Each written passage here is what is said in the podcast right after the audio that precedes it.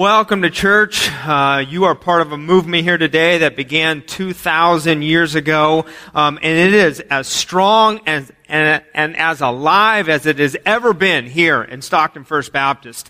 And uh, we are celebrating, we are rejoicing what God's doing in our midst. Um, you know, when we say welcome to church, it's a little grammatically incorrect because we believe that the church is the people, and so we're not just talking about a place, we're not just talking about where you come or a building, but we're talking about the movement, the people of God who are coming together, and the church is about that um, and sharing the mission that Jesus set before us, that He is, Jesus Christ, is the hope of the world. Amen?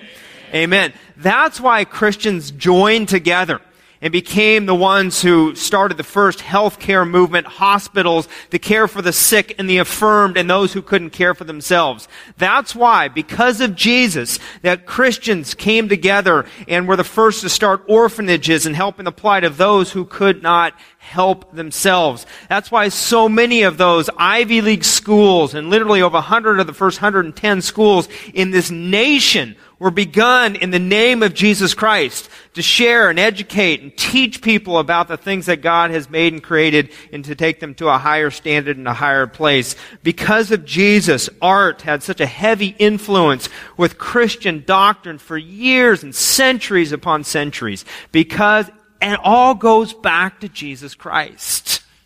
And you might say, well, well, what's kind of changed? I mean, because you can definitely see our culture has changed. We're not focusing on Christ. In fact, in many places, taking God out of schools and the message of Jesus.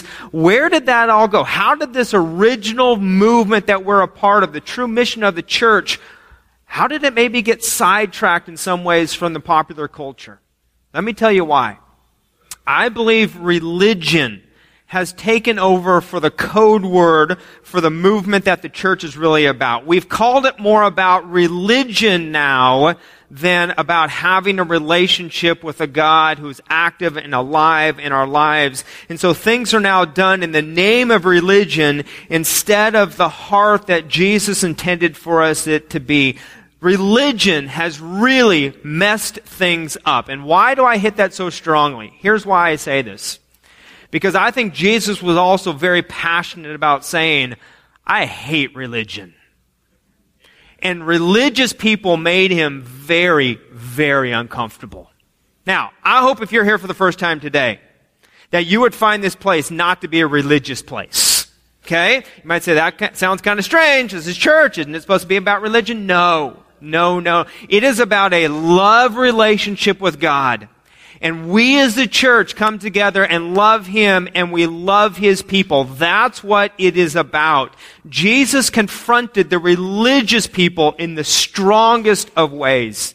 You say, show me. Let me show you. Turn your Bibles to the book of Luke. Luke chapter 15.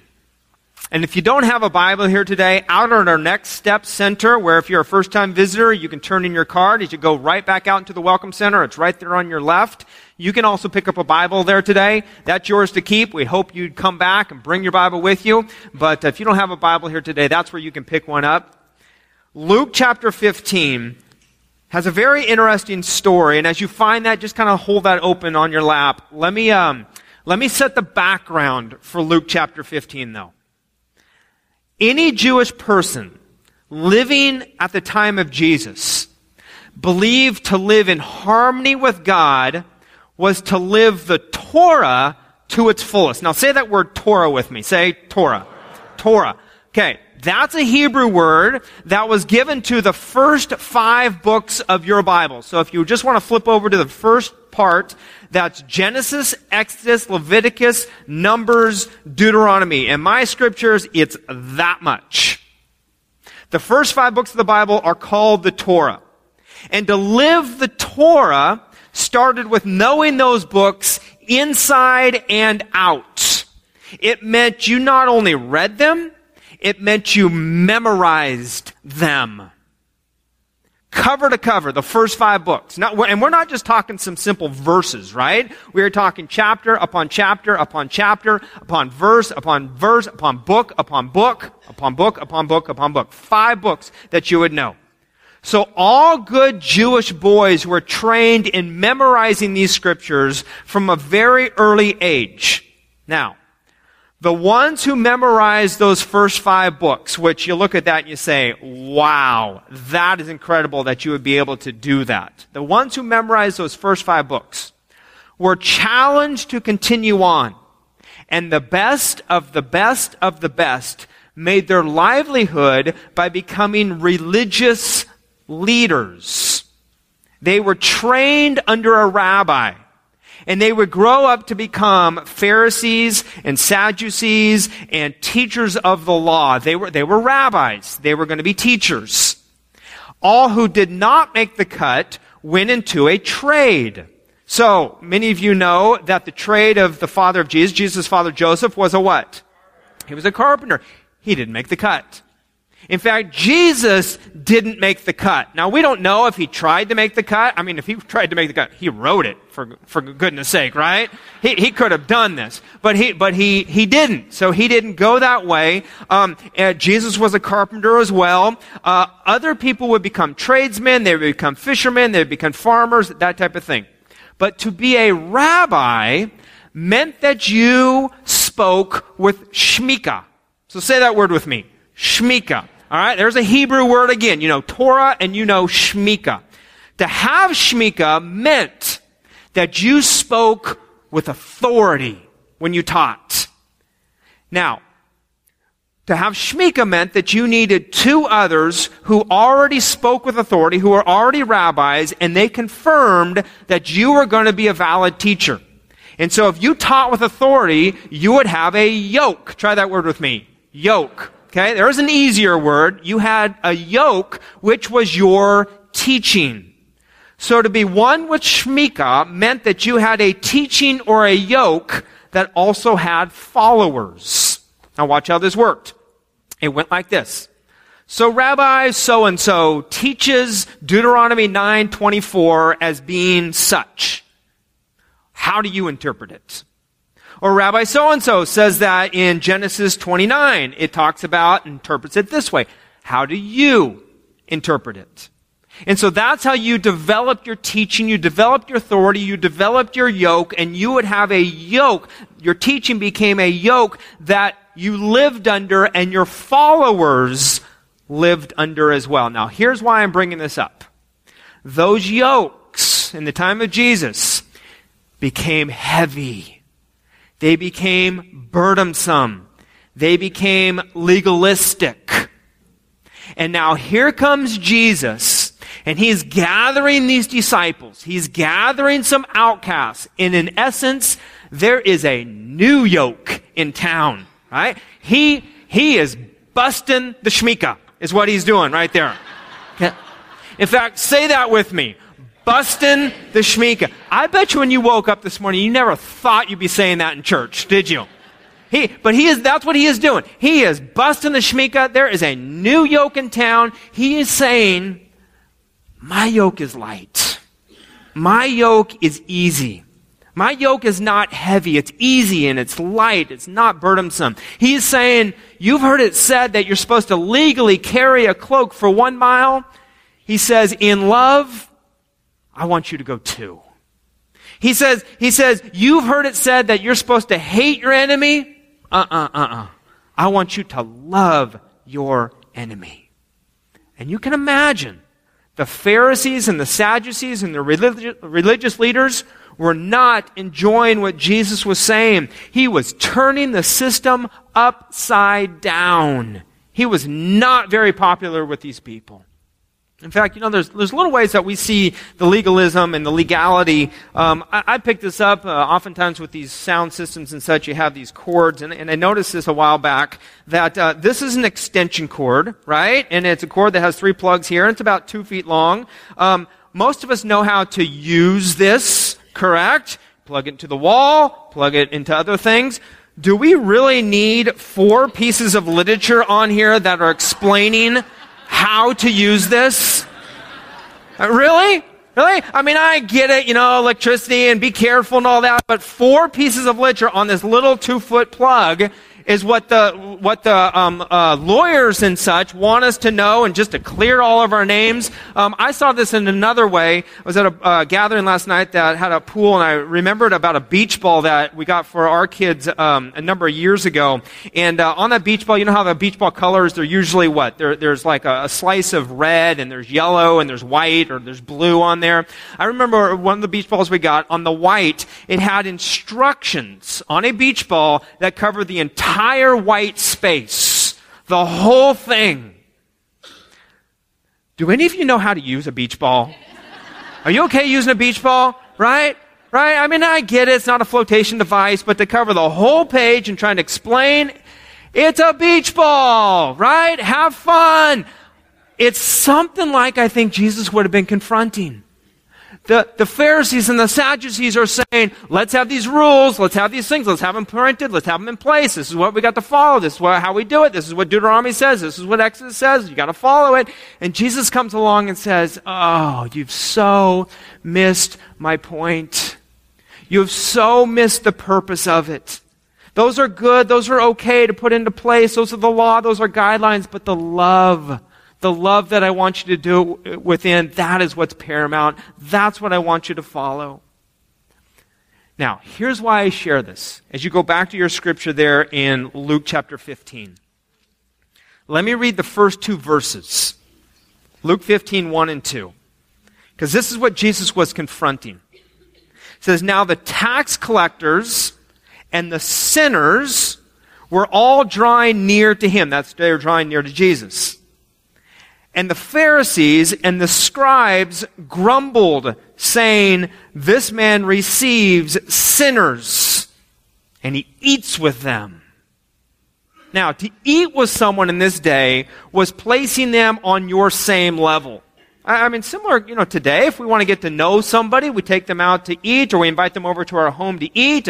Probably the main reason we're doing a barbecue in a couple of weeks. We want to share the table with one another, get to know one another, treat one another as, as, you know, level service. We're wanting to get to, and so these Pharisees and Sadducees who see themselves above are saying, he goes out and he eats with these tax, tax collectors and sinners.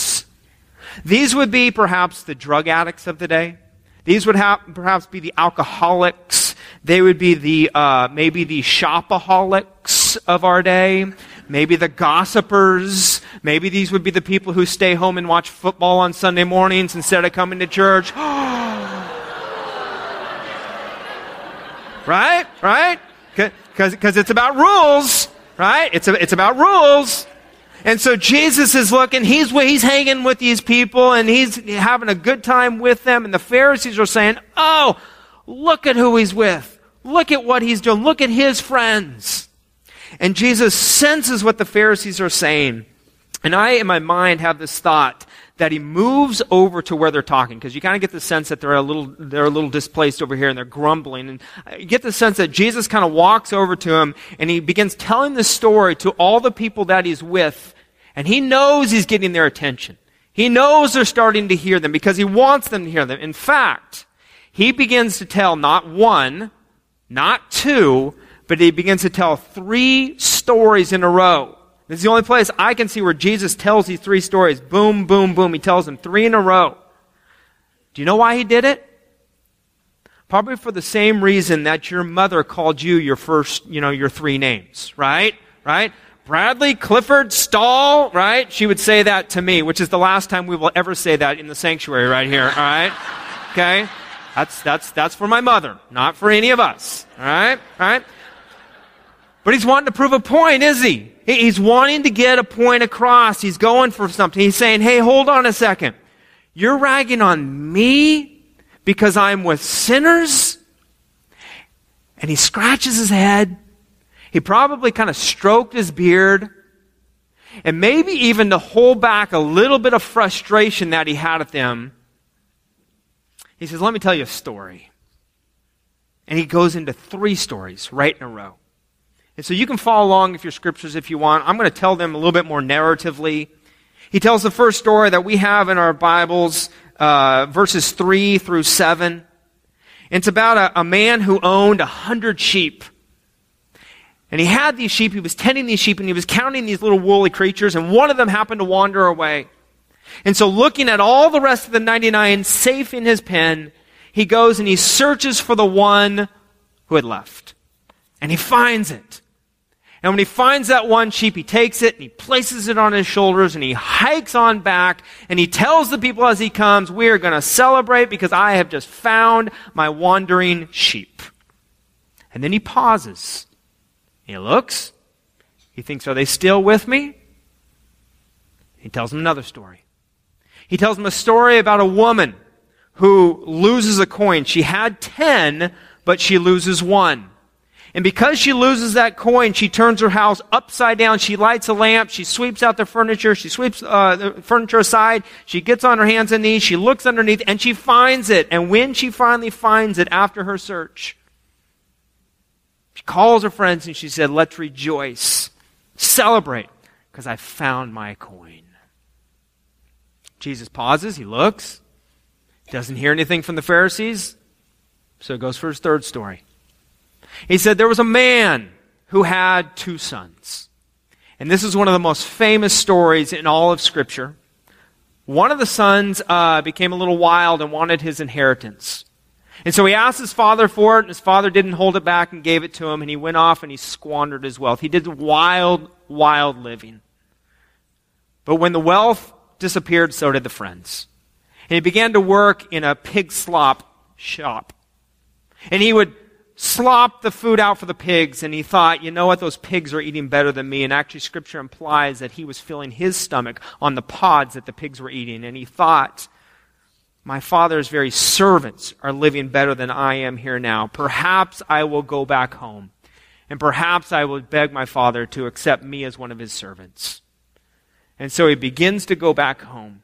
And as he's heading down the road, his father, who had been out waiting for him, sees him, and his father runs to him, and scripture says that he hugged him and he kissed him and he kissed him and he kissed him and he kissed him. And before he can even get his words out to say, Father, forgive me, let me just be a hired hand, the father is already saying, No, come, you are my son. I've been waiting for you. Give him uh, the fattened calf. Give him a fresh suit of clothes. My wayward son is home. We are now going to celebrate. And then Jesus pauses after telling a little bit more of the story that we'll get to later, and he looks around and he says, There. That should do it. That should tell these religious leaders what matters to my Father. That should make an impression on them. Who matters and who doesn't. I never want them to be confused about that again. And yet, 2,000 later, 2,000 years later, many of us are still confused. Many of us don't live the way that Jesus intended the story to live. Many of us don't live with the impact of what this story is all about, what these three stories are all about. And so here's what I want to do. I want you to take out your outline and very quickly, we're going to go over these three stories because all three are told with a purpose in mind. What's Jesus getting at here? Let's dissect these together. The first thing is this. In each parable, something valuable is lost. In each of these parables, something valuable is lost. You can see in verse 4, it's the sheep who is lost. In verse 8, it's the coin who is lost. And in verses 11 through 13, of course, it's the son who is now lost. And as Jesus is telling this story, and these sinners and tax collectors, they are hearing it, but Jesus is really intending it more for the holy huddle, those people who are, you know, thinking that they are all in, the religious leaders. I think the lights had to start to come on at least just a little bit here. And they had to begin to realize, wow, okay, what he is saying, this is his yoke. It is not about perfection. It is not about religion. It wasn't about righteous living and getting it all perfect. In fact, this isn't about perfect memorization of the Torah as well. This isn't about the clothes that you wear and how your appearance is. What really matters to God were the people that the holy huddle were putting down. Lost people matter to God. Amen? And he is schmeekabusting all over them right here. He is just going after this and he is telling, that is his point. And so I guess the question for us today, 2,000 years later, is this. Do we value what God values? Do we value life, lost people? Do we value people who are not in relationship with Him? Do we value people who are not a part of an active, growing church so that they can have an active, growing relationship with God as well? Do we value what God values? And if today you are here and you consider yourself kind of in the holy huddle, you're a part of this church, what matters to God should matter to you. What matters to God should matter to me. But if today you've come because someone invited you, or you've come just kind of coming back to church, and you don't feel like you are in this holy huddle, you've got to hear this and hear this clear, clearly. You matter to God in ways that you never probably would have imagined. This culture will tear you down. This culture will spit you out. This culture will say there is no God. This culture will say you don't matter to that kind of a God and your self-worth would just be diminished. But if you understand that there's a God who made you, a God who loved you, and He is wildly searching for you because you're lost, you're not in a relationship with Him, that changes your life. That changes the lives of the people around. And we have to get used to that and remembering that. Because we have reminders on every corner of this campus. When you leave these campus, what does it say? What do those signs say? You are now entering the what? You are now entering the mission field.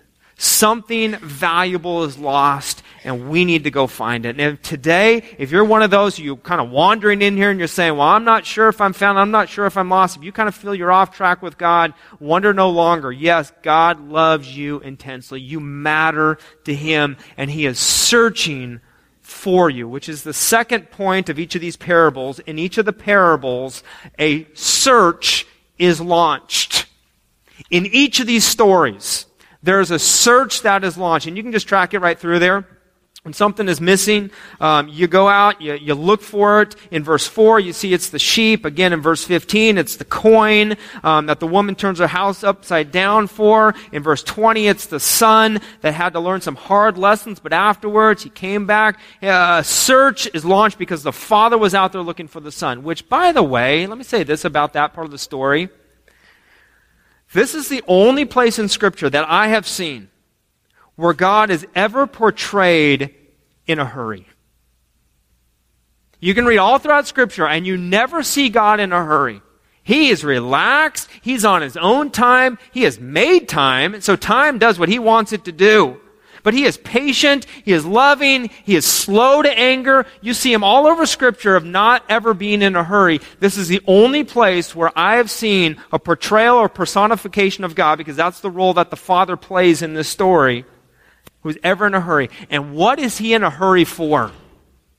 For something that's lost. Searching someone who is lost, searching out for that lost item. In each of these stories, there's a search engine that is launched to go find. In fact, do me a favor and look back at uh, chapter 14 because there's a very interesting story that goes on here. Again, I want to give you the bigger context of what's going on in these stories. Um, this is chapter 14, uh, verse 16. Jesus is again, well, let's go back up to 15. He, he's at a, he's at a home. He's, he's, he's at a home where it says he's reclining at the table and, and someone talks about the kingdom of God and it reminds Jesus, you know what? Let me tell you a little bit about the kingdom of God. And so he says in verse 16, a man once gave a great banquet and invited many people. A man had this huge banquet, so he hears the word, the kingdom of God, and if you look throughout the book of Luke, you will see that the kingdom of God is compared to a banquet or to a dinner 32 times. And these banquets and dinners, they're no small little parties. They are good sized parties. They are parties where you are celebrating and you are having a fun time and when you're eating with one another and fellowshipping and sharing with one another. And so it comes over and over and over again in the book of Luke. And you'll see as Jesus tells the story, I won't take the time to read it all, but you tell the story that the, the, the um, host is inviting people to come in, and people aren't coming. They have excuse after excuse after excuse. In fact, it says there, um, and then um, verse 21, here's what the host says. He says, Go out quickly to the streets, to the lanes in the city, bring in the poor, bring in the crippled, bring in the blind, bring in the lame. It goes on in verse 23 to say, Go out into the highways and the hedges and compel people to come into my house, that my house may be, what's the word there? Maybe, maybe filled. If I'm going to have a house, if I'm going to have a celebration, if I'm going to have a dinner, I want people to come. The search is on. And this had to have ticked off the Pharisees. Because now they're learning. This is not just for the frozen chosen, right? This is not just for us who thought we had it. We're the memorizers. We got the whole first part of Scripture down. We had the first five books. We can hold that over the people. No, this is not just for them. And Jesus is coming in here with a new yoke. There's a new yoke in town. And the truth of the matter is, is that every one of us who are in here today, every one of us, are here because of God's invitation to us. And that's what God, Jesus is showing here in these three stories. He's saying something has been lost, and I'm doing an all out search to bring it in. And when that lost item is found, here's the last part, the last part of the parable. In each parable, a party is thrown. A party is thrown when that lost item is found. Now, I'm not much into numbers, but it's kind of interesting that the sheep is one of a hundred, that the coin is one of ten, and the son is one of two. And so it almost kind of intensifies, intensifies, intensifies as Jesus is telling this story. And it's fascinating that Jesus also includes this last part about a celebration being thrown. And so you, you, see in verse 6, where it says, Rejoice, the lost is found. And then in verse 9, Rejoice, the lost coin is found. And then in verse 22, My son is found. It is party time and they are slapping high fives. They are blowing kisses at one another, perhaps. They are shouting to one another. They are dancing. They are celebrating. And then somebody notices that the other brother, the older brother, is not really celebrating. In fact, somebody kind of gets alongside him and says, uh, you know, your father's throwing this huge party for your brother and what, you're invited too. Why, why don't you come? And he gets a little indignant. He gets a little uh, uppity. He gets a little, you know, I've been here this whole time. Nobody's ever thrown a party for me. I've been doing everything right. Why have I not ever been celebrated? This is unfair. It's not about me. It's not about me. It should be about me because I've been doing the right things. I've been perhaps the one memorizing all the scripture. I've been the one who has the things in place and doing it right. And I think Jesus tells this part of the story specifically for those Pharisees and Sadducees because what he is saying is that many times the opposition to doing church the way that Jesus says we should do church comes from good Christians. Uh oh, he is really busting the shmika now, isn't he? It's, it's, it's on now. He is stepping on toes. He is saying, just because you're in doesn't mean you control everything. I've been at churches where um, people have been tapped on the shoulder. In fact, I've witnessed this, not at this church, but I've witnessed this, where someone got tapped on the shoulder and the person said, um, Excuse me, but you're sitting in my seat. I've been in churches where some of the little old ladies crochet these pillows and they take these pillows and they put them in the pews and they have their name on it. Literally, they have their name on it and you do not go sit where those pillows are. I've been in those churches. In fact, we have all been in a church where someone has said, this church is big enough. You don't need to grow anymore. You remember the story. Pastor Jim shared that a few weeks ago. And how he brought that faithful tender along and said, if we have everybody here, then I'm done. I quit because that's not what God has said. He said we have to continue to bring, continue to bring, continue to bring. And that person eventually came around to understanding, as Pastor Jim taught them, that that's what our church is about. That is why our church is full right now. Because we keep that in front of the people. That lost people matter to God. That something was lost in its value. And a search is on and the house needed to be full. And when it is found, the party gets to be gets to be uh, celebrated.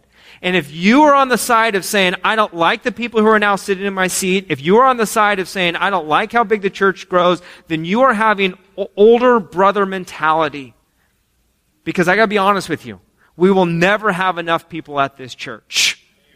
And we will continue to find ways where they will fit into these walls. And we will continue to find ways that maybe it's not even in this walls, but it's other places on our campus, as Crosswalk has been for 15 years, and other places in our city. We will continue to search the heart of God to say, God, we know that lost people matter to you, and that's what we need to be about. And when we as a church gather that, when we live that out, truly live that out, because I know you've been hearing this message for 26 years. That's what our senior pastor Jim has been, uh, Pastor Jim has been teaching us. When we get that fully, we will grow out of these walls like no other church has. In fact, I remember hearing a story, true story, not long ago of, uh, of an elder who was at a church. And uh, he got involved in a, in a terrible sin. He left his church in a very scandalous type of way. He wrote nasty notes trying to cover up things. He wrote letters trying to ridicule and slander other people. For seven years, though, they knew he was in a slanderous lifestyle, sinful lifestyle, and he was out living it. After seven years, he kind of realized the, the, the problems that he was having, and, and much like the prodigal son, then wanted to come home. So he wrote a letter to the pastor. He said, Pastor, I'm so sorry for the way I left. I know the sin lifestyle that I have been in, and I want to meet with you to apologize. So the pastor said, Come on in. Let, us talk about that. And he sits in front of the pastor and he says, Pastor, I know I am not worthy to be an elder again, but could I just please come to the church? Could I just maybe just even sit on the back pew and just be there in the church at some point in some time? The pastor looks at him and says, um, Are you going to be in church this weekend? And, and the man said, You know, Pastor, if you allow me to be, I'll be there this weekend. Pastor said, Okay, come. You can come this weekend. So the man comes to church and he sits in the back row, the very back pew on the bottom level. And um, after the service is over, no one has really noticed him. The people are all filing past him, and nobody is saying anything to him. And he decides to kind of look up and see if he can catch the eyes of some of the old friends that he had there, and yet everybody's kind of averting their eyes to him, and no one's really paying attention to him. In fact, they're all filing out, one person after another, kind of like he's not even there, and they all kind of have some other place to go, and, and he's feeling crushed as he's back there. And so the pastor walks up after everybody's kind of left, and he said, Frank, how you doing? Frank said, Well, you know what? I'm doing all right. I guess I didn't expect anything kind of different. And the pastor puts his arm around him and said, um, You know, Frank, why don't we kind of take a walk out by the oak tree? And as Frank and the pastor woke, uh, walked out the door and pastor had his arm around him, they walked out to the oak tree area and he looked up and he heard this screaming and shouting and there was the entire church who were yelling, surprise! And there's this huge banner that's out there that says, welcome home, Frank and they're throwing this huge party for him. This is a true story. They're throwing this huge party for him, and Frank kind of looks at them, and they have some time to pray for him and pray over him. And the, the pastor looks at Frank and says, You know, Frank, you know the story of the prodigal son and how the father gave his son um, a, a, robe. Uh, we don't have a robe here today, but we got a great motorcycle leather jacket for you. Wear this, it's yours. And he says, You know the story how the father gave him a, a ring. Uh, we have a ring for you today. And it's inscribed with Luke 15, 11 through 32 on it, which is the story of the prodigal son. He said, You know, I'm sorry we don't have a fattened calf, but we got a great barbecue going on out here. So let's enjoy this together. And the pastor who shares that story says that Frank's spiritual life was never the same. Went to a new place because he saw the forgiveness, he saw the love, he saw the party that was thrown for him because he realized he was lost and now he's found. You know, let me make this very real. Those of you who have made a decision to follow Christ as Lord and Savior, do you remember where you were at that time? Some of you, it could have been decades ago. For others of you, it may have been months or weeks ago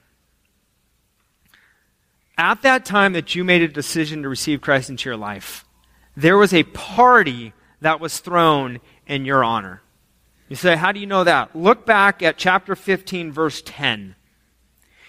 Jesus, in telling this story, and this one is about specifically the coin, he says, Just so I tell you, there is joy before the angels of God over one sinner who, what's the word there? Who, who repents, who comes home, who turns back and says, I'm in. And there was a banner that was made for you. There was confetti that was being prepared to go off. There were beach balls, because we know how to use those beach balls, right? There were beach balls battered around. There were party favors, plate, cupcake, streamers. You got the whole thing in your honor. And the angels celebrated. But if you haven't made that decision yet, let me tell you, there's a party waiting to be busted out. Just waiting for you. And it's not a party here on earth, although we will celebrate that with you. But it's a spiritual party in heaven. That today, if you make that decision, if you say, you know what, God, I realize now how much I matter to you, I realize how much you have been searching for me, He is simply asking you to be the guest of honor. You know, religion won't tell you that. But a relationship with God, that's what it says. That's what it's about. It says, welcome home.